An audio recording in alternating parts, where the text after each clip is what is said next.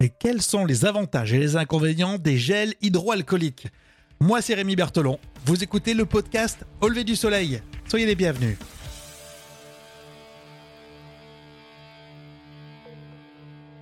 Au lever du soleil avec Rémi. Et bonne idée pour l'U F C Que Choisir qui fait un point complet sur les gels. Alors non, pas les gels à cheveux, hein, pas les fixations béton qui fixeraient le coronavirus. Comment lancer un fake news ? Non, non, on parle vraiment des gels hydroalcooliques. Et quand je dis bonne idée, c'est vrai que toutes les chaînes d'infos, toutes les radios en ont parlé. Ben, au bout d'un moment, on s'y perd.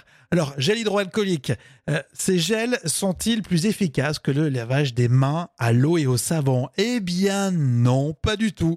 Y a-t-il un inconvénient ? Oui, puisque les gels hydroalcooliques sont potentiellement plus nocifs que le savon. Et quand utiliser le gel hydroalcoolique ? Eh bien tout simplement quand on n'a pas accès à un point d'eau. Voilà, U F C Que Choisir pour en savoir un petit peu plus.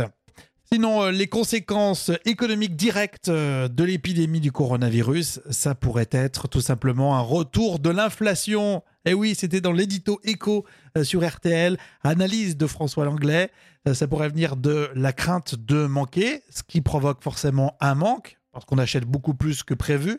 L'inflation, c'est aussi dû à la rupture des chaînes de production. Et puis enfin, les producteurs qui voient que la demande est plus forte que l'offre pourraient être tentés d'augmenter les prix et faire valser les étiquettes. L'inflation, il va falloir faire attention à tout ça. Et puis enfin, le geste de la S N C F qui propose des reports et des annulations sans frais.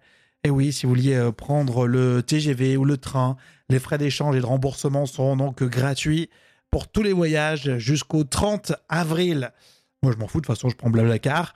Et bien justement, est-ce qu'il faut arrêter le covoiturage avec le coronavirus ? La question s'est posée avec AutoNews qui est revenu là-dessus. Alors pour le moment, d'après le journal online, les plateformes de covoiturage sont plutôt claires.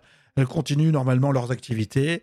Il y a juste BlaBlaCar qui informe que euh, les passagers peuvent annuler un trajet depuis ou vers les régions qui sont touchées et ce, sans frais. Voilà. Il n'y a plus qu'à faire un choix maintenant.